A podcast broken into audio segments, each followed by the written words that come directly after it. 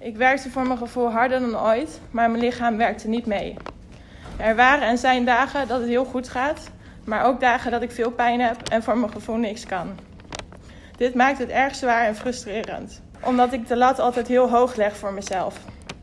Ik heb altijd het maximale van mezelf geëist, maar nu is de tank echt leeg. Ik voel dat de juiste balans er niet meer is tussen de volle energie die ik dag in dag uitgeef en de voldoening die ik er nog van krijg. Daarnaast ben ik meer dan klaar voor het leven dat hierna komt. Misschien voelen jullie het nu aankomen, maar dit is dus het laatste seizoen van mijn tenniscarrière.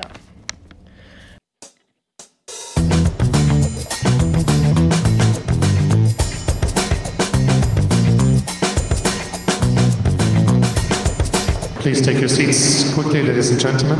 Thank you.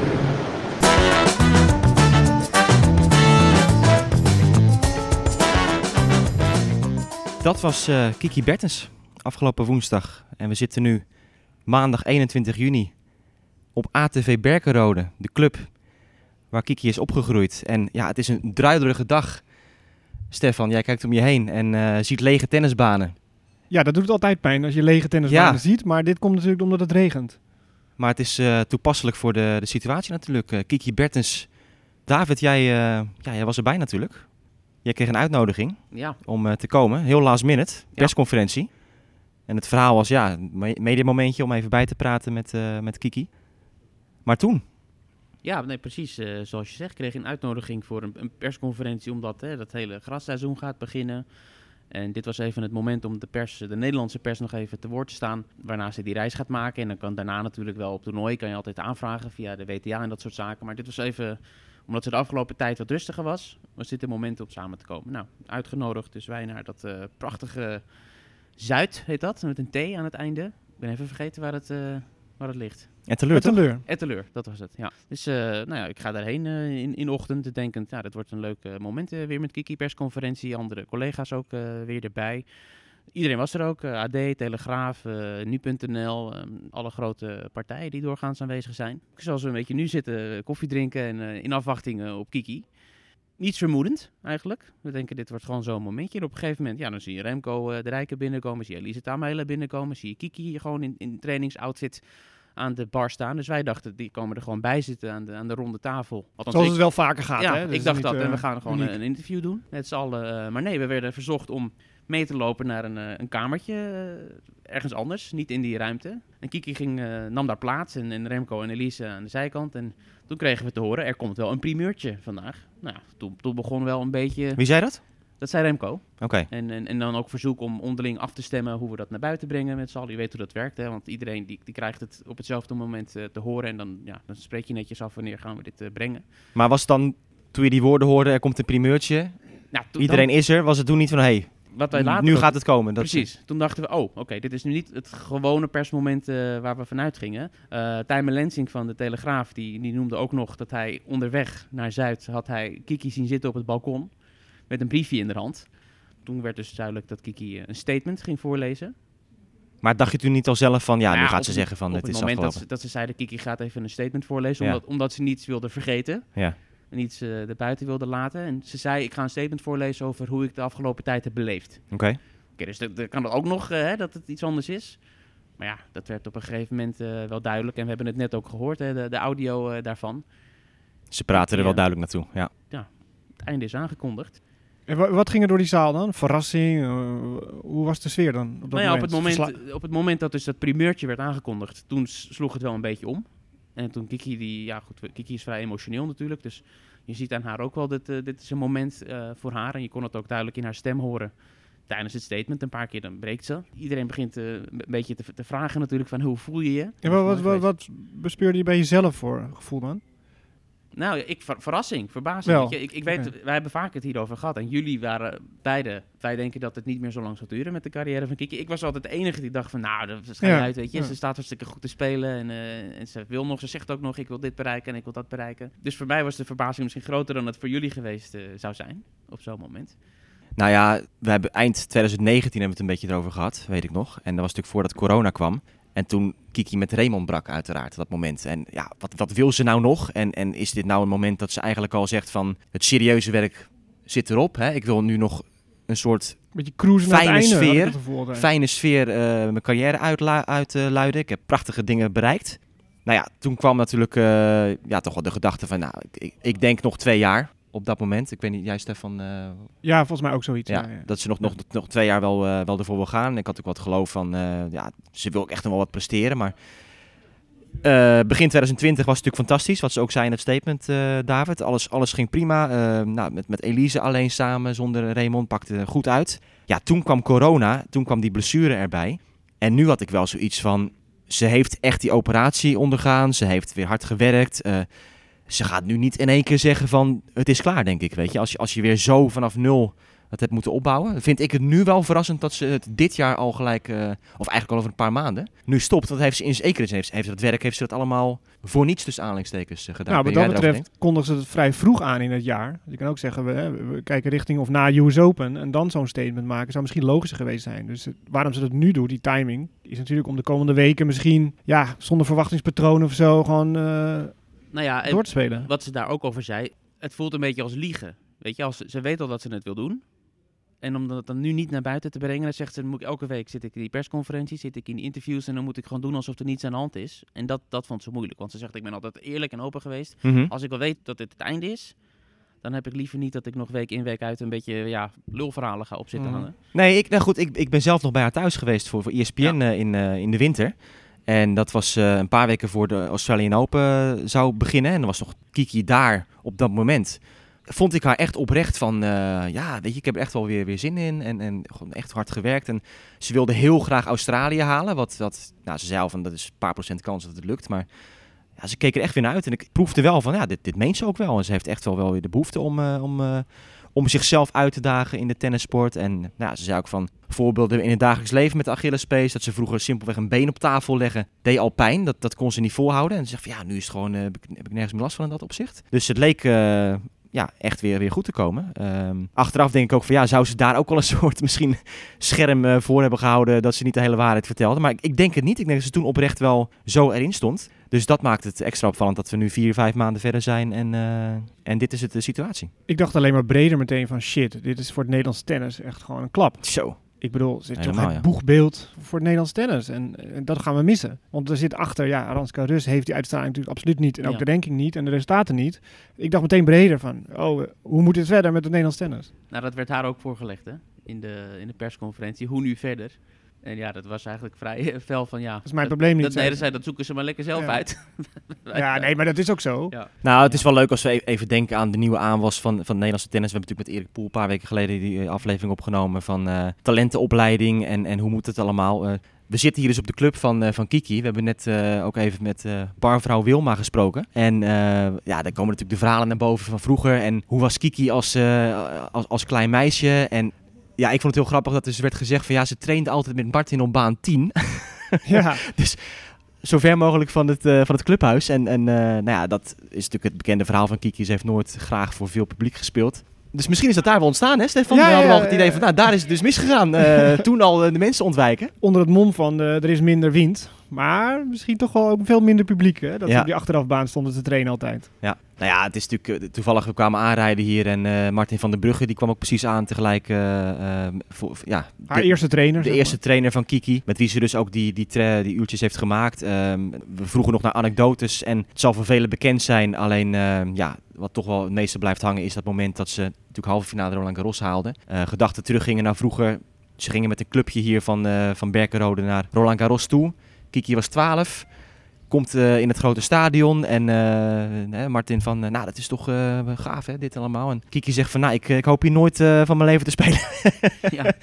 Die stress in zo'n groot stadion tennissen. En eh, ja, Ja, dat, weet je, dat is ook weer typisch bij zo'n afscheid dan. Want er werd uiteraard ook gevraagd aan haar de manier waarop dit nu eindigt voor jou. Hè, je, zegt, je gaat nog even door. Maar een, een mooi ceremonieel einde, als het ware. Er komt er nog zo'n mooi afscheidsmoment. Zij zei, nou ja, dat hoeft voor mij niet. Weet je, hoeft niet. Nee, maar ze is wel met de platte kar geloof ik toen ze halve finale Roland Garros haalde hier naartoe. Naar de club Ja. gegaan en zo. En die allemaal mensen hier, eh, vertelde, Ja. vertelde Wilma. ja, dat is eigenlijk nog maar vijf jaar geleden, hè? 2016. Ja. En, en dat was natuurlijk eigenlijk het moment dat Kiki arriveerde. En dan ben je nu vijf jaar verder en dan heb je over een afscheid zit je, zit je te praten. Dus toch ergens is het super is pas spijtig. echt begon. Ja, daarom. Ja. Het is zo gecondenseerd in principe natuurlijk die, die carrière van Kiki eh, geweest. Dat is natuurlijk ook pas 29. Ja. Dus eh, vrij jong. Natuurlijk. Ja. Dezelfde leeftijd als bijvoorbeeld Pavlyuchenko, waar we het de vorige keer zo lang over hadden. Zelfde leeftijd, maar je hebt het gevoel alsof die al eh, twee keer zo lang eh, al bezig Ja. is. Zeker maar eh, Wilma vertelde ook even het geheim van Kiki. Zeker, ja. Het, sta- het staat hier ook echt op, op de, de, de wanden van het clubhuis. Hè. Wat sponsoren en zo. Maar er staat ook echt Wilma's Sandwich. En dat is toch het, het powerfood van, eh, van Kiki ook wel geweest in het verleden. Wat, wat was het? Dus een speciale... Ja, echt het geheime recept. Wat, wat echt dat, dat wilden ze niet prijsgeven. Nee, de Maar, saus is, eh, geheim. De saus is geheim. saus is geheim. Drie Beetje boterhammen. spicy, begreep ik. Ja, ham, kipfilet, eh, pittige saus, sla, Tomaat. Ja. tomaat. Dus eh, gezond. En altijd met, eh, met de glazen limo. Hè. Als de trainingen erop zaten, al die meiden en de kinderen kwamen binnen. Ja, Joekels. Grote glazen limo. Ja. We horen nu het koffiezetapparaat afgaan op de achtergrond. Dat was nog niet eh, aan Kiki besteed toen. En dat ze stiekem altijd de hoekjes afsneden bij het inlopen. Ja, toch wel. Ja. Ja, ja, ja, mooie tijden. Ehm, maar goed, ja, de- David, nogmaals, jij was erbij en ze heeft dat statement voorgelezen, persconferentie erachteraan. Ja, wat, wat is nou het gevoel bij Kiki nu ze dit allemaal heeft aangekondigd? Ja, opluchting was eh, het belangrijkste woord wat ze gebruikte. En eh, blij, zei ze zelfs. Maar ja, het is natuurlijk ook wel interessant om, om te zien. Althans, ik vond het interessant om aan haar te vragen ook wat zij voor reacties verwacht. En daar zei ze het volgende op. Ik denk dat de mensen die mij heel goed kennen, of tenminste die, de mensen die, mij, die natuurlijk heel dicht bij me staan, voor die mensen was het totaal geen verrassing. Eh, dus ik denk voor de mensen die mij een beetje kennen, dat het inderdaad niet als een verrassing gaat komen. Eh, mensen die mij niet kennen, die denken misschien van, eh, Jezus, waarom? Of misschien zwak, of ehm, geen idee. Maar ja, dat probeer ik toch zoveel mogelijk eh, ja, naast me neer te gaan leggen. Het gaat om hoe ik me hierbij voel. En ik voel me hier heel erg goed bij. En ehm, ook de mensen ja, dicht om mij heen. Ehm, en ik denk dat dat gewoon het allerbelangrijkste is. Hoe zij het dus voor zich ziet, hè? dat ze zegt van de mensen dicht bij mij, die, die, die weten dit wel, die zagen het wel aankomen. Maar dus inderdaad de mensen die wat verder afstaan, dat die misschien zoiets hebben van het is, het is een zwakke keuze, hè? Dat, dat verhaal. En ik had zoiets van ja, dat is wel waar. Volgens mij. Want wat ik ook hoor op de club bij mij. En, en gewoon van, van mensen die, die tennis een beetje volgen. En dan een berichtje sturen van. Oh ja, Kiki stop. Nou, wel een beetje eh, slappe hap hè. Weet je. Dus beetje- Dat is wel een beetje het sentiment volgens mij. Voor mensen die er niet helemaal op zitten. Dat ze denken ja, zit even weer tegen. En dan stoppen ze er maar Ja, mee. maar ja, daar moet je toch ongevoelig voor zijn. Ja, is ook zo. Maar het is, het is, wel, het is wel typisch, of ja, hoe moet je het zeggen? Het valt wel op dat dat het volgens mij wel het brede sentiment is nu, onder algemeen sportvolgend Nederland. Ja. eh, dat het als een soort uitweg wordt gezien natuurlijk. Een soort vervolg op het verhaal van, ja, ze was al met Remo gestopt. Hè, het was natuurlijk al aflopende zaak. Ze wil kinderen, ze is zelf bezig met Precies, verder. En precies. dit is een En- mooie aanleiding of zo. Precies. En, en daarom vind ik het wel goed dat we punt 1 dit fragment horen. En punt 2 ook gewoon, ja, dat eruit blijkt, Kiki, het, is gewoon een leidersweg geweest voor Kiki. En het is gewoon echt pittig. De, emoties spreken voor zich. Het is, het is geen, eh, geen nepverhaal of zo wat ze ophangt. Eh, het komt wel echt uit haar hart. En, en je merkt ook wel uit andere dingen, ja, we kunnen niet alles afspelen. Maar zij heeft zoveel, zo echt wel zichzelf gepusht. Hè, David, je hebt het allemaal, allemaal aangehoord. Ja, volgens mij, als je het allemaal hoort, is het de enige keuze bijna die ze kan, eh, kan maken nu. Precies wat je zegt over die lijdensweg. Maar die hebben wij allemaal meegemaakt. Want je zegt ook, ik hoor dit en op de club, ik hoor dat op de club. Hè, Nou ja, wij allemaal. Ja, je bedoelt wij journalisten met, met contact met nee, haar. En, eh, iedereen. Want ook op de momenten dat het heel goed ging met haar. Ik hoorde altijd op de club. Ah, dat, dat meisje heeft er helemaal geen zin in. En oh, wat is het moeilijk om naar haar te kijken. Die wedstrijden van haar. Want je merkt dat ze het lastig vindt. Dat ze het niet leuk vindt. Dat, mensen keken niet naar Kiki en dachten ze... Oh, ik ontspannen even een, een, een potje tennis kijken. Je zag altijd aan haar. Ook op de momenten dat het top was. Ja, die spanning, Die- die daar pijnlijke spanningsmomenten, die ja. ze zichzelf oplegt. Weet je, dat kotsen voor de wedstrijd tot een paar jaar geleden nog. Terwijl ze tennissen vindt ze wel leuk, die competitie vindt ze heel leuk, maar alles eromheen wordt haar gewoon te veel. Dus dat is weer liever baan 10 dan baan 1. En dat, ja, als je dan in de schijnwerper staat en dat je elke keer moet kotsen voordat je ja, je prestatie moet leveren, daar word je natuurlijk niet blij van. Prestatie leveren, druk van buitenaf. Maar iets wat ze wel steeds blijft zeggen, dat is allemaal leuk, zegt ze, druk van buitenaf. En de pers, nou, heb ik niet, eens niet zoveel druk van ervaren. Maar wat me altijd een beetje genekt heeft, is, is wat ik van mezelf altijd verwachtte. Ja, maar dat vind ik ook wel een beetje mediapraat. Van, eh, ik kan niet meer nu... Mijn lat ligt hoger dan wat ik nu kan met die Achillespees of met de situatie waarin je zit. Dus ik stop ermee. Dat, dat is ook een hele chique manier om te zeggen van... eh, ja, het wordt hem niet meer. Nee, en ehm, kijk, het is natuurlijk wel zo als, als Kiki 23 was, bij zo'n spreken. Ze, heeft- altijd geroepen van dat ze niet... Zij wordt geen Serena.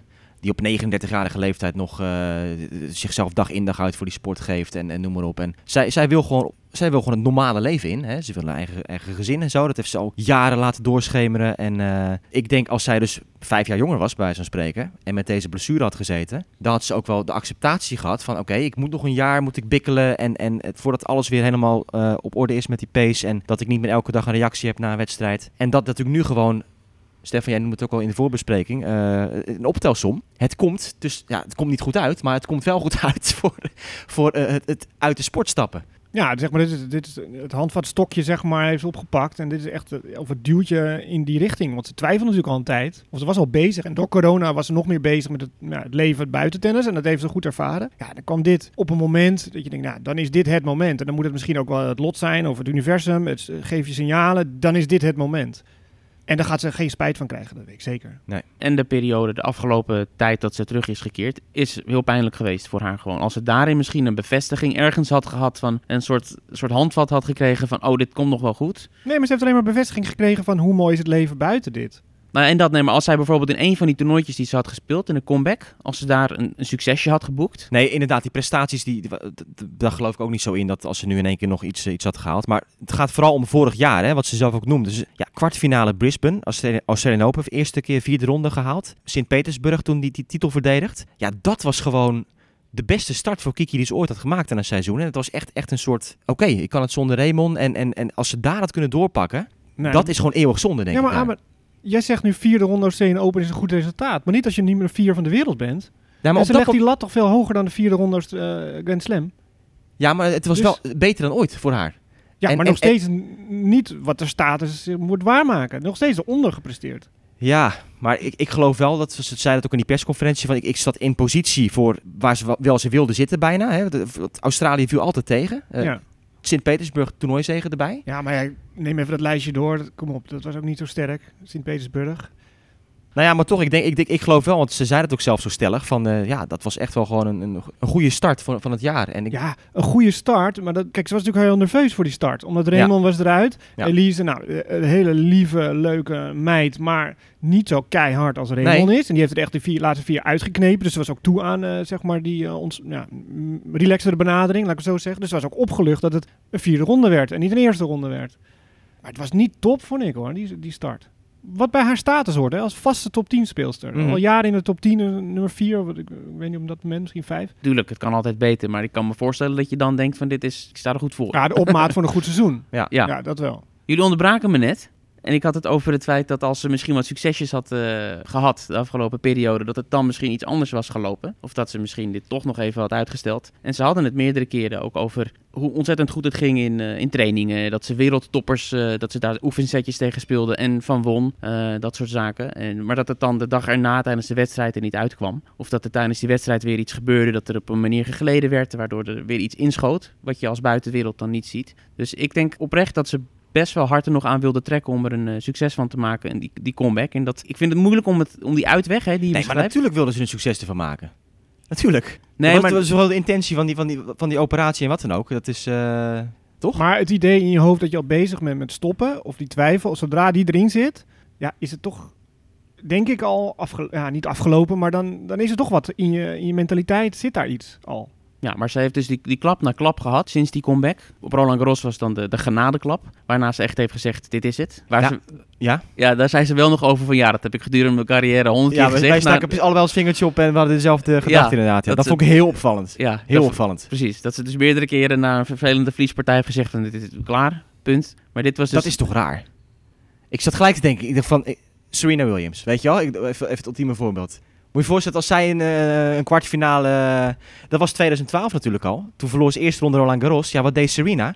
Ja, die, die gaat juist allerlei oplossingen bedenken in haar hoofd. Van, krijgen de kleren, dit gaat me nooit meer gebeuren. Weet je wel? En toen is ze naar die Muratoglu gestapt en uh, is, is met hem in zee gegaan. En ja, ik vind het wel heel raar hoor, toch? Dat je dan. Maar dat is appels en peren vergelijken. Nee, Kiki met Serena. Dat... Ja, oké, maar daarom zeg ik, ik pak het extreme voorbeeld ja. erbij. Maar het is toch typisch als jij, jij zit vol in je carrière, je bent nummer 4 van de wereld en je hebt doelstelling en dan heb je even een tegenslag en dan heb je het idee, ja, ik stop ermee. Nee, ja, nee, tuurlijk. Ze zeggen toch niet van is je wint of je leert. Ja. ja. Uh, niet je, je wint of je gooit de handdoek. Dus. Nee, maar dan, dan is dus wel Kiki blijkbaar altijd met die gedachte bezig geweest. Ja. Ja, ik vind het wel apart. Ja, het was, eh, het was opmerkelijk. Maar dat, dat is de ultieme samenvatting natuurlijk. Dat Kiki de hele carrière, we hebben het zo vaak meegehad. Altijd, het kwam het terug in de interviews. Zij heeft nooit... Het, het, het is bijna een wonder dat zij gewoon eh, zo ver is gekomen.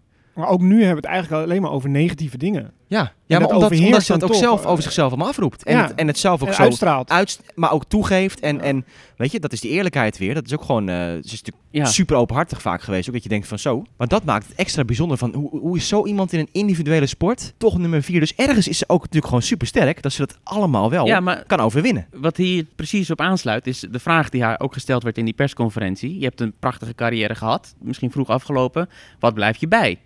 Dus ik zat, oh nu komt ze misschien, hè, Madrid eh, 2019 of eh, weet ik veel. Er, komt- er komt iets uit of een halve finale Grand Slam. Nee, dan noemt ze.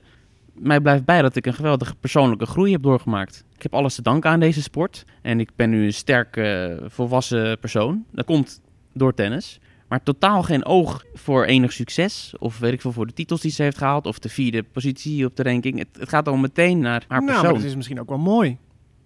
Ja. Toch? Ik bedoel, ja, als je van tiener zo naar richting 30, dat is toch een belangrijke fase in je leven. En je kan dan zeggen, ik heb als, men, als mens gegroeid. Ja, ongeacht of je nou Madrid wint of eh, eerste ronde ergens verliest. Ik ben als mens gegroeid. Dus het is eigenlijk veel mooier dan. Ik heb Madrid gewonnen. Ik weet dat toen ik bij haar thuis was, ja, dan, dan- je ziet gewoon de beker uit Sint-Petersburg, daar, eh, daar zit de roest al op. en dus, er er slingert wat tussen de spelletjes, weet je wel. En ja, dat, ze heeft er gewoon helemaal niks mee. En ze had een andere beker van Cincinnati, dat is een sleutelbak. En eh, Ja. ja, dat, dat doet er gewoon allemaal niks, eh, dat materialistische. Maar waar blijft jullie bij dan? Als je zegt, nou, dat is iets positiefs. ik deed commentaar bij dat ze Madrid won, die finale. Achteraf is dat ook gewoon het moment geweest uit haar carrière natuurlijk. Hè? Naast die halve finale Roland Garros. Maar eigenlijk was dit groter. Ze won de grootste titel ooit van de Nederlandse tennisvrouw. eh, en werd daarmee gelijk nummer 4 van de wereld. En ze won van Halep in de finale. Ehm, ja, dat was, dat was natuurlijk gewoon echt, echt magisch. Kan niet anders zeggen.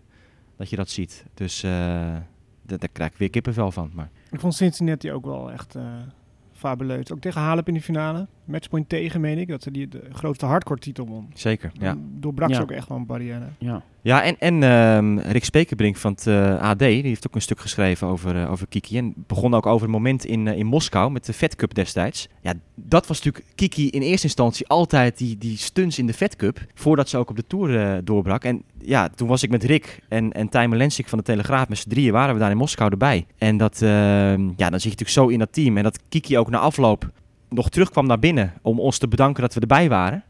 Dat was ook zoiets dat wij met z'n drieën zaten, huh, weet je wel? Nee, maar dat is wat er ook gebeurde bij de afscheid. Ze, Ja. ze noemde ook een paar keer, weet je, ik, ik heb jullie uitgenodigd. Want jullie zijn degene die vanaf het begin van mijn carrière tot het einde, jullie zijn erbij geweest. Nou, in dat kader, ik, eh, ik heb haar geïnterviewd, toen was ze 16. Toen won ze de Kia amateurkampioenschappen van Nederland. En toen we, eh, was op een eh, kunstgasbaan in Amersfoort. rijdt, jij rijdt toch geen Kia of wel? Moet je die sponsor erbij doen? nee, nee, nee, maar dat, dat heette toen. Want de winnaars gingen namelijk eh, naar de Steen Open. En die speelden aan de Ja, Kia Amateur klopt, Steen ja. Open. En, eh, en terwijl ik haar interviewde, was, nou, ze was nog heel jong, werd ze gebeld door de zus. En die vertelde dan dat ze in het grote stadion mocht spelen. En toen zei ze, oh wat eng. Ook toen al. Eh, dat wil ik echt niet. En eh, speelde daar goed, ja, wat bloed heet. Ja.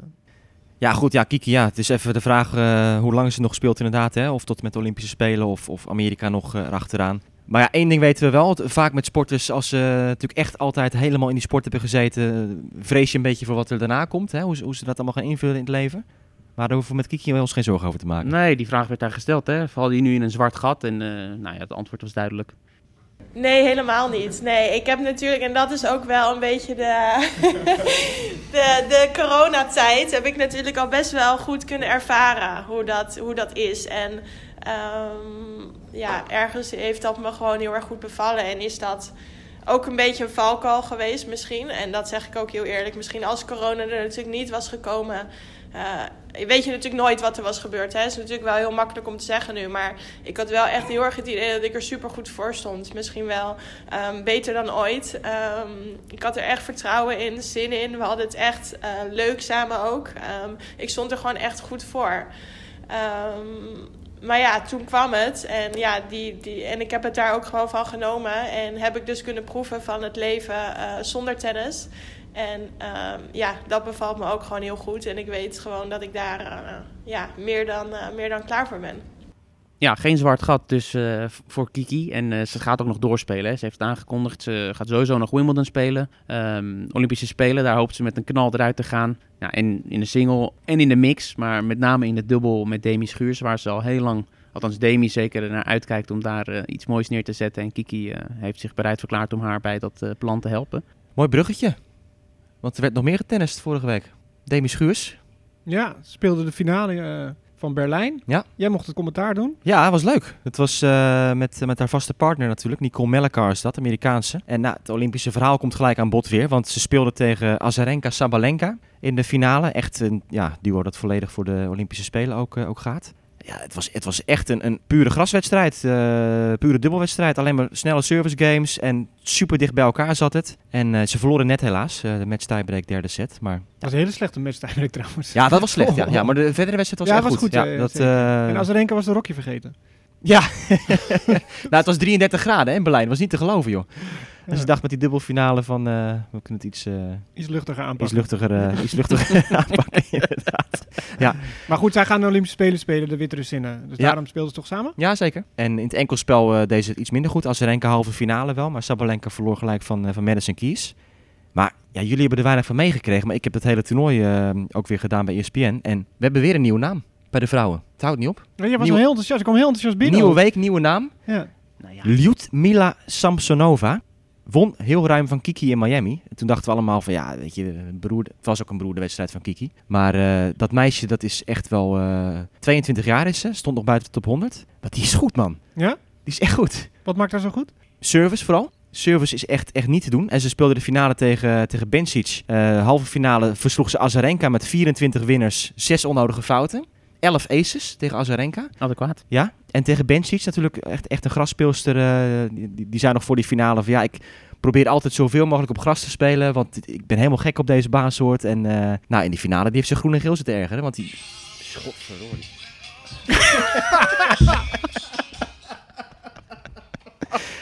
Goeie ringtoon. Mijn one open ringtoon gaat af, jongens. ja, ja, ja, dat blijft legendarisch. Maar eh, dat is van een andere keer. Ook daar hebben we Kiki gevolgd. Ook daar hebben we Kiki Ter gevolgd. plekke, Ja. jazeker. Dit is niet, eh, niet gepland. Alleen, ehm, goed. Waar was ik gebleven? Benchies en gras. Ja, benches en gras. Maar die, ze begon nog goed. De eerste set gewonnen. Maar daarna die Samsonova kwam op gang. En gewoon eerste service is 180, 190, 195. Tweede service is 170. En ik, op een gegeven moment, ik zeg ook van ja, als, als dit zo doorgaat. Zij heeft gewoon straks de beste service in het vrouwentennis.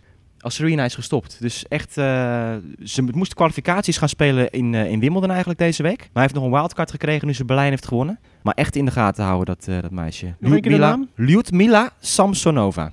Samsonova. Tuurlijk, ja. Ludmilla. Onze Rusland-correspondent eh, is, ook weer, Ja. is ook weer van de partij. Dat was Berlijn, grootste toernooi van de week. Eh Ons Jabeur heeft haar eerste Ja. titel gepakt in Birmingham. Dat is wel een moment ook in, eh, in, in de tenniswereld. eh, zeker in het Midden-Oosten. Zij is de eerste Arabische speelster die een WTA-titel heeft gepakt. En ze was echt al wel een megaster daar. Hè. Komt uit Tunesië en, en overal waar ze, Doha, Qatar, oh, Doha en Dubai en zo, overal waar ze komt, is ze altijd eh, echt heel veel fans voor haar op de tribune. Dus dat maakt echt wat los. Ja, en die is Eh, gewoon een van de meest spraakmakende speelsters, laten we eerlijk zijn, op de WTA-tour qua Ja, de manier waarop is ze ook, speelt. ook Ja. zeker, zeker. Maar ook dus iemand die... Het is natuurlijk mooi dat er nu ook een soort nieuwe markt wordt aangeboord voor het, eh, voor het Ja, tennis in, in zekere zin. Ook niet onwijs fit, hoe ze eruit ziet. Nee, klopt. Een heel leuk speelster om te zien. Heel creatief. Ja. Met een klein randje. Zeker. En dat is al Daar wel snap ik verbeterd. niks van. Is al wel verbeterd, maar nee, ik ben het met je eens. Het is, eh, dat Lekker is eten in. Tunesië.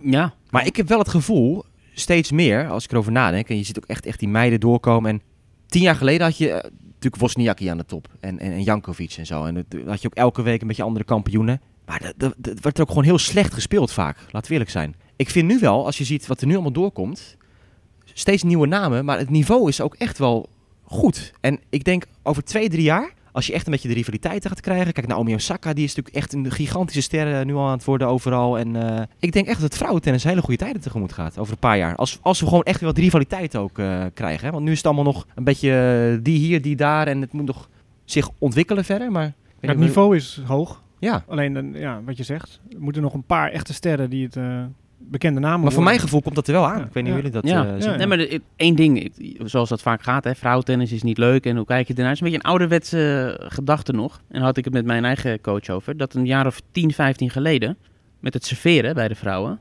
waren er twee of drie speelsters die een kickservice konden slaan. Dat was Serena, dat was Kuznetsova en misschien nog eentje. Maar nu, Stozer. Stozer. Ja, dat was de beste. Maar dat was Ja. het. De rest, eh, die, ja, dat was een beetje een rare. Die, die hadden gewoon één eerste service en die tweede, ja, die is in. Maar Sarah ook, Irani was toen nummer 5 van de wereld op een gegeven moment ook. het basisniveau is gewoon zoveel beter. Ja, en kijk, dat is natuurlijk even een algemene opmerking ook. Mensen maken altijd een beetje grappen van ja, eh, zes breaks per set bij die vrouwen. Ja. Maar ja, een man serveert 220 en die, die redt zich met eh, twee, drie opslagen per game als het spannend wordt. En een vrouw die moet gewoon veel meer werken voor de punten. Nou ja, Samsonova was daar de uitzondering op gisteren. Die, die, die sloeg ook gewoon twee, drie service winners per game. Met de tweede service ook af en toe. En Benchies kan er trouwens heel goed retourneren. Kan er ook niet aan Ja. te pas.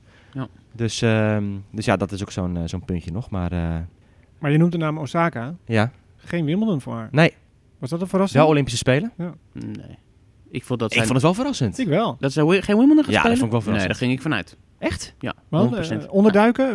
Hoezo? Nou, ze gaf aan, ik ga eventjes, eh, ik, ik trek me terug voorlopig. Meteen Ja, ook. Ik vind het wel... eh, Nee, ik had deze eh, al ingevuld, eerlijk gezegd. Olympische Spelen uiteraard wel. Ja. Dat kan ze niet missen, om Nee. eh, me- meerdere Als redenen. Japans, eh, ja. Ja, Nou ja, er is natuurlijk heel wat nieuws geweest. Eh, ik had wel een beetje het gevoel van het is de week van de, van de afmeldingen en de, dat soort eh, statements. Hè? Niet alleen Kiki. Nadal, geen Wimbledon en Olympische Spelen. Ja, balen. Eh, nou ja, Osaka geen Wimbledon. Ja. Team, wel Wimbledon, geen Olympische Spelen. Iets minder groot, eh, Milos Raonic, wel een finalist Wimbledon 2016, ontbreekt ook weer met een kuitblessure. Ja. Trouwens, over, over, eh, over, over mentale tikken en, en pijn en eh, denken aan stoppen gesproken. Die Raonic, die moet toch ook al eh 80 keer hebben gedacht van, Ja. eh, wat doe ik het allemaal nog voor? Want ja. dat is een hele carrière gewoon Ja. zo, hè? Ja. Een paar maanden spelen en uh, huppakee weer weg. ja. Maar dat, eh, dat even terzijde. Ja, ja, ja, hebt mij op te zeggen. ja, nee, ik zat nog, ik zat nog meer met Nadal in. eh, Ja. en, ja, je je, staat dat er heel snel overheen inderdaad. Wat, wat, wat ligt daarachter dan? Dat hij 35 is. En dat is natuurlijk wel het positieve aan het statement. Hij, hij zegt, voor de lange termijn moet ik dit doen. Moet ik nu gewoon na een zwaar greffelseizoen, moet ik gewoon even eruit stappen en, eh, en de tijd nemen om weer, weer helemaal te herstellen. En, en dan weer een nieuw trainingsblok in te gaan. Ik denk eerlijk gezegd dat eh, nadat Nadal verloren op Roland Garros, alles vanaf nu, Dat is de lange termijn dus. alles, dat is de enige. Hij gaat er nu alles aan doen om volgend jaar Roland Garros te Maar winnen. wat het rare Dat was, is dat Tony Nadal nog een interview gaf. En die zei van, ja, ik, ik denk dat Nadal gewoon nog een slam wint dit jaar. Ja, dat kan. Nou, ja, maar er is nog maar één kans. En ik had voor mezelf ook wel het gevoel, want ik vind dat Nadal echt wordt onderschat op gras. Hij heeft natuurlijk een aantal jaren met die blessures gezeten en een paar afmeldingen ook. Maar Wimbledon 2018, die partij tegen Djokovic, was hij twee punten van de winst. Mm. Hij, gaat- hij pakt die titel gewoon, hè?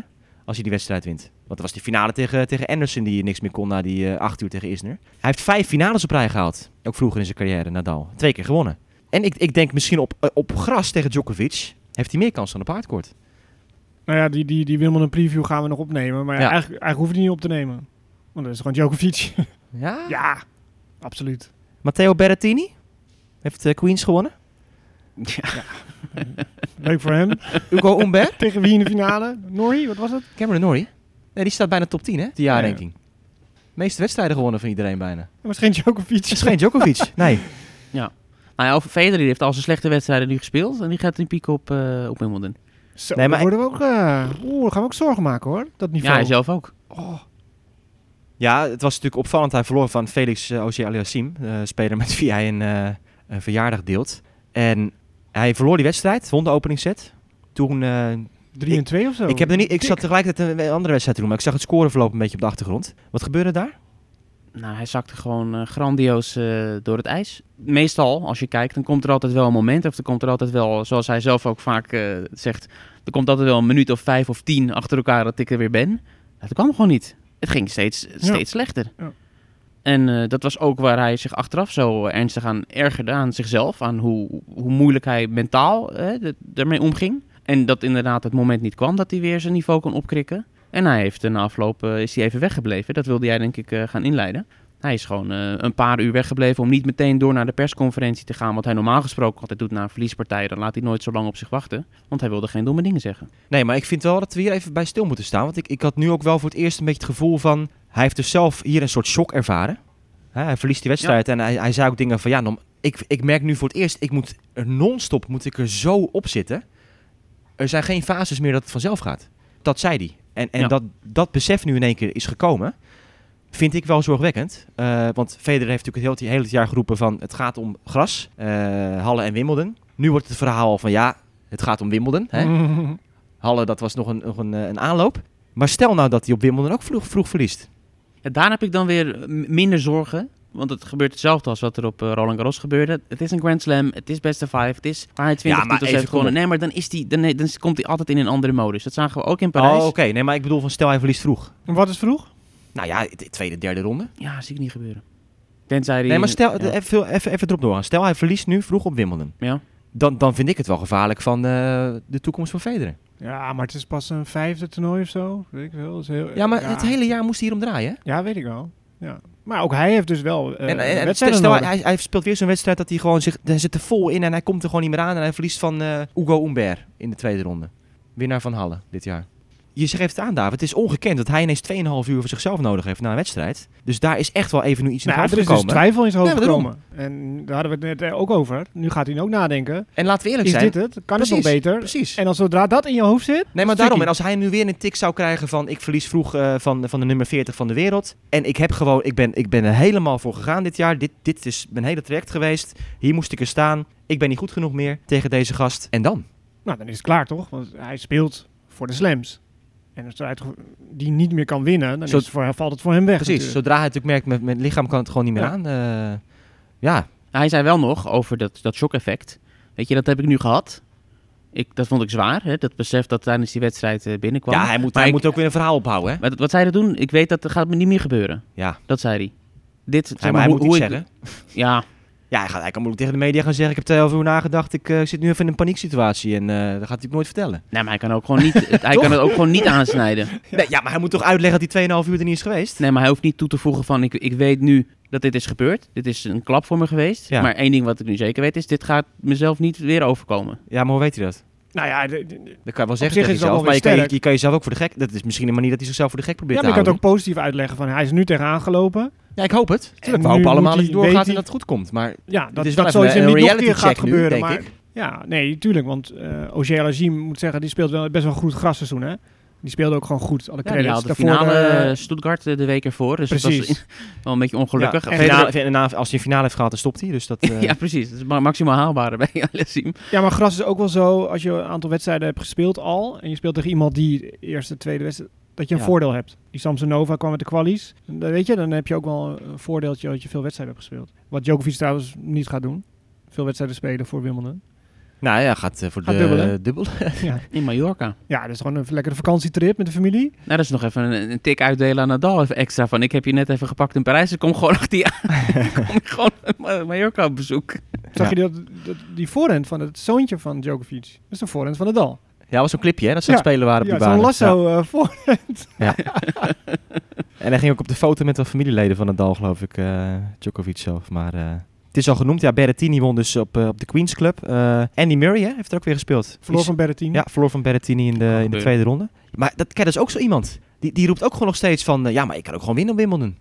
Ja, maar dat geloof moet je hebben. Nee, is ook zo. Die- die- Tuurlijk wel. Maar, maar daarom, David, kijk, Federer kan wel zoiets roepen. Maar je kan er als buitenstaander natuurlijk ook even tegenaan kijken en zeggen, ja, hij, logisch dat hij het roept. Maar het wil niet zeggen dat wat hij roept, dat het ook waarheid nee, is. nee, nee. Nou, hij Dat- zegt dat of hij, dat reëel is. hij zegt dat hij op de trainingen wint hè, van de wereldtoppers. Andy Murray. Murray. Ja. Ja. Ja, maar goed, maar je moet er zeven winnen in Ja. 14 dagen tijd.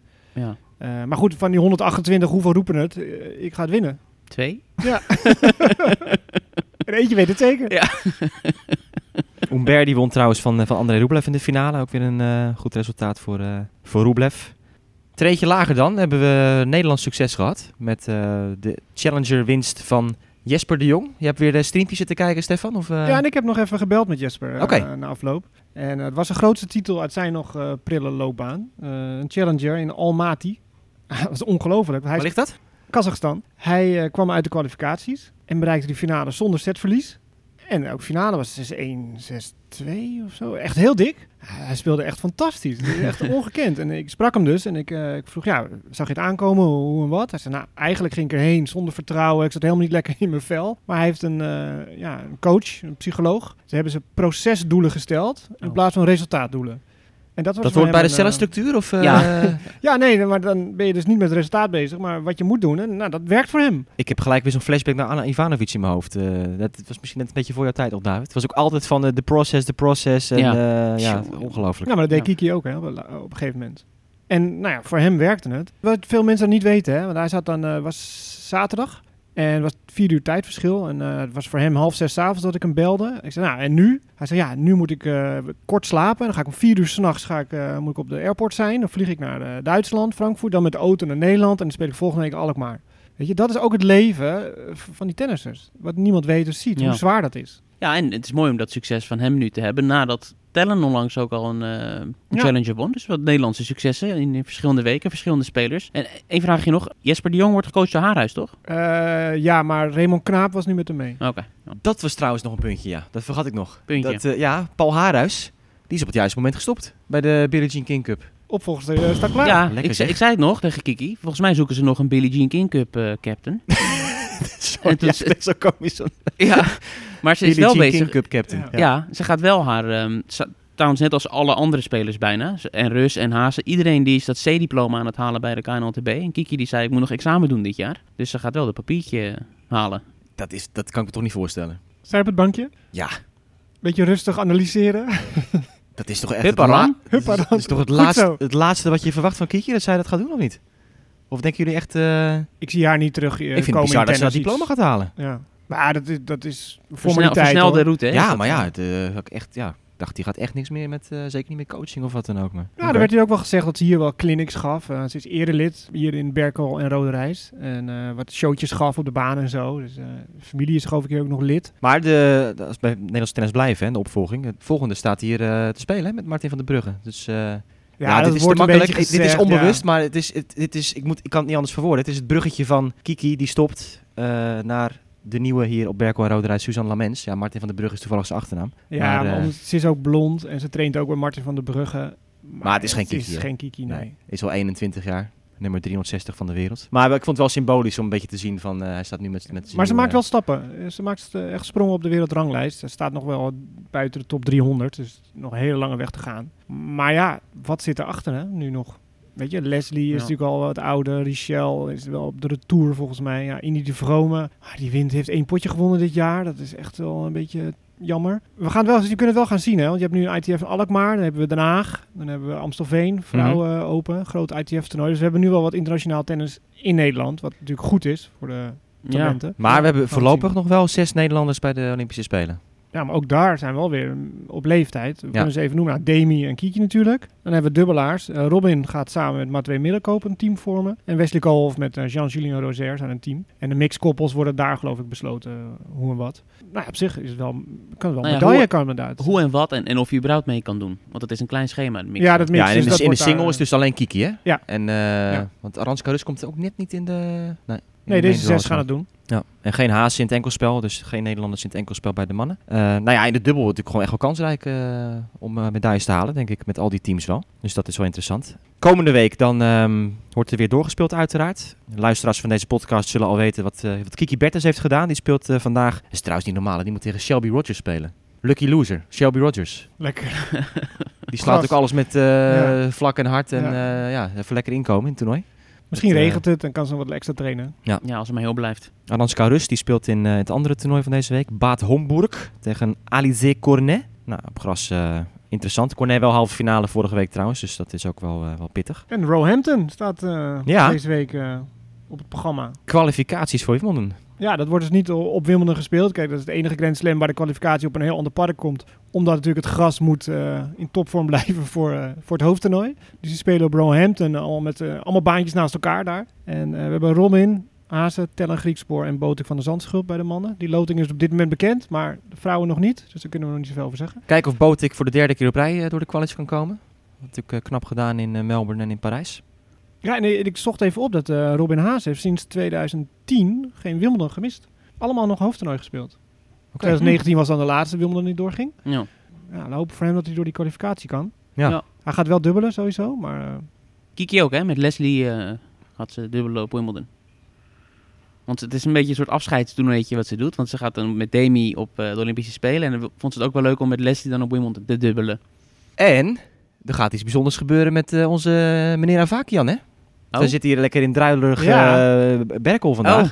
Jij gaat even een andere wereld induiken, toch? Zo, een paar ja. dagen. Ja, ja ik, eh, ik ga namens Tennis Magazine eh, een bezoek brengen aan Costa Navarino. En dat is waar de nieuwe Patrick eh, Muratoglu Academy geopend gaat worden aan de Griekse kust. Oké. Dus Dus daar gaan we even een kijkje nemen en een beetje proeven aan de faciliteiten. Dus eh, ja, een straf. Lekker zeg. Jongen, jongen, ja. Dan ga je heel kritisch stukje schrijven. Een heel kritisch stukje over. Patrick. Ja. Hele Ja. kritische podcast. We moeten hele kritische vragen bedenken Ja, voor, eh, ja, ja, voor ja, volgende ja, week. ja. Dus eh, ja, dat gaat aan bod komen. De preview zou natuurlijk Wimbledon over eh, ja, een paar dagen al moeten we dat gaan opnemen in het weekend. En dan eh, horen we ook de verhalen van David uit Griekenland. Nou ja, het is even afwachten hè, of je in de, in de show kan komen. Hangt een beetje af van eh, Ja. hoeveel uur je daar maakt en eh, et cetera. ja. En, eh, En of mijn hamstring het houdt en dat soort zaken. Precies, ja. precies. Maar eh, we gaan het meemaken. David, veel plezier in Griekenland. Gaan we naar een Wilma sandwich? We gaan, gaan we aan de Wimbels zetten? Nou, ik eet geen vlees, dus ik moet hem overslaan. Oh, maar eh, nee. misschien... eh, ik ga, we gaan de limo drinken, dat moet wel. Met roze koeken, dat eh, Ja, schijnt ook We gaan de echte, de echte Kiki Bertens limo. ik noem hem bij deze even alvast. dat komt ook op het, de deuren te staan hier straks. Dank voor het luisteren. En tot gauw weer. Tot de volgende tennistafel.